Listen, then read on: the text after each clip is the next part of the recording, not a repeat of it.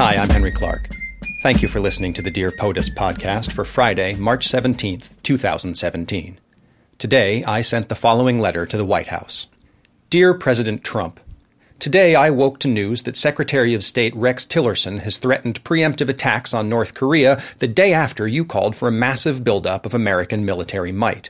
We also learned today that U.S. drones may have bombed a mosque in Syria, killing civilians, that the Irish Prime Minister scolded you on your immigration policy, and that the White House has bafflingly offended England, one of our closest allies, with unfounded allegations that a British spy agency was somehow involved in the bogus claims that Obama tapped Trump Tower.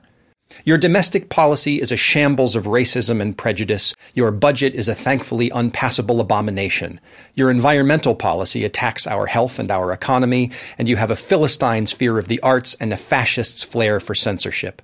You cannot build consensus. You cannot contribute to passable legislation. You can't even write an executive order without running afoul of the Constitution you swore to uphold.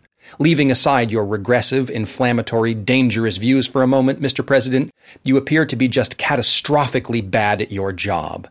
And now you are alienating allies and provoking enemies at the same time. We know that your advisor, Mr. Bannon, wants a war with China, and you are trying to increase your ability to order drone strikes on the Muslim world. Yours seems to be a policy of slipshod aggression and intentional brinksmanship.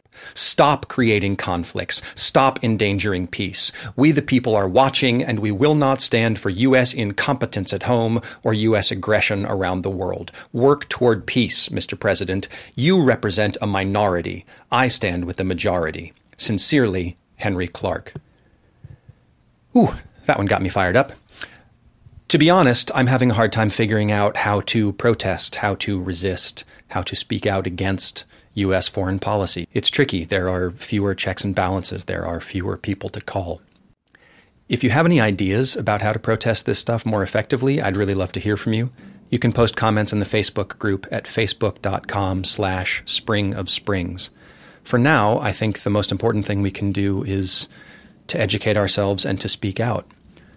You can start by writing a letter to the president.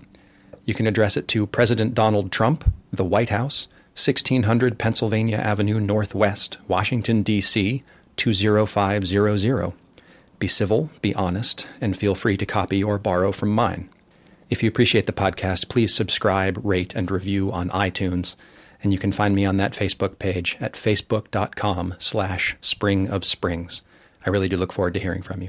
Talk to you tomorrow. Have a good day.